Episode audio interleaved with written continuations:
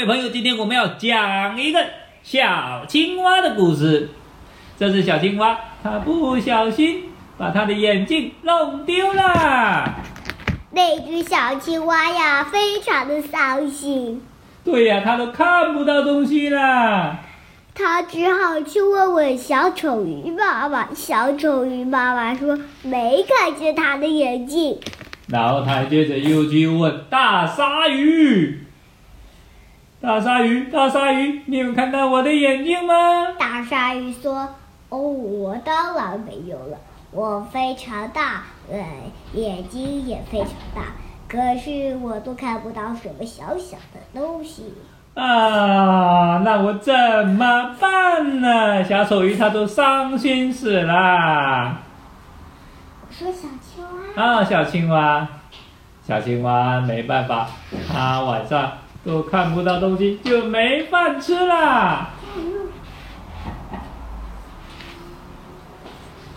小青蛙说肚子饿死啦，它肚子咕噜咕噜咕噜的叫。它都看不到什么东西啦，哎呀，连树都看不到。对呀，走路都会撞到树的。对呀，这把树枝给弄断了，而且它自己也受伤了。是的，连树上的那些小鸟，它们都不开心啦。那些小鸟也被它撞受伤了。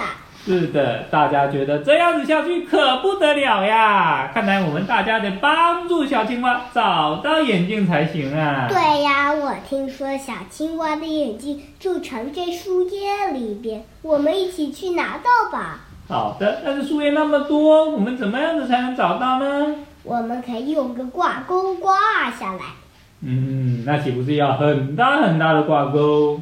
对呀，可是我们哪里找呀？对呀，我们都没有挂钩呀。可是我们可以自己做一个呀。嗯，那我们一起去找找材料来做吧。好的，好点子，好办法。啊嗯，于是小青蛙跟他的朋友就一起去找材料来做一个挂钩啦。他们做了一个超级大的神奇挂钩，他们找到了魔法树枝，对，树枝一点，挂钩就可以用喽。还有他们找到了一点点神奇的树叶。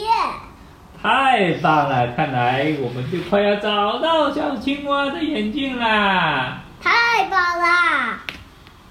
我看到树丛里面有一点眼镜的部分，哦，太棒啦！就是那个，就是那个。我们快把它掉下来吧。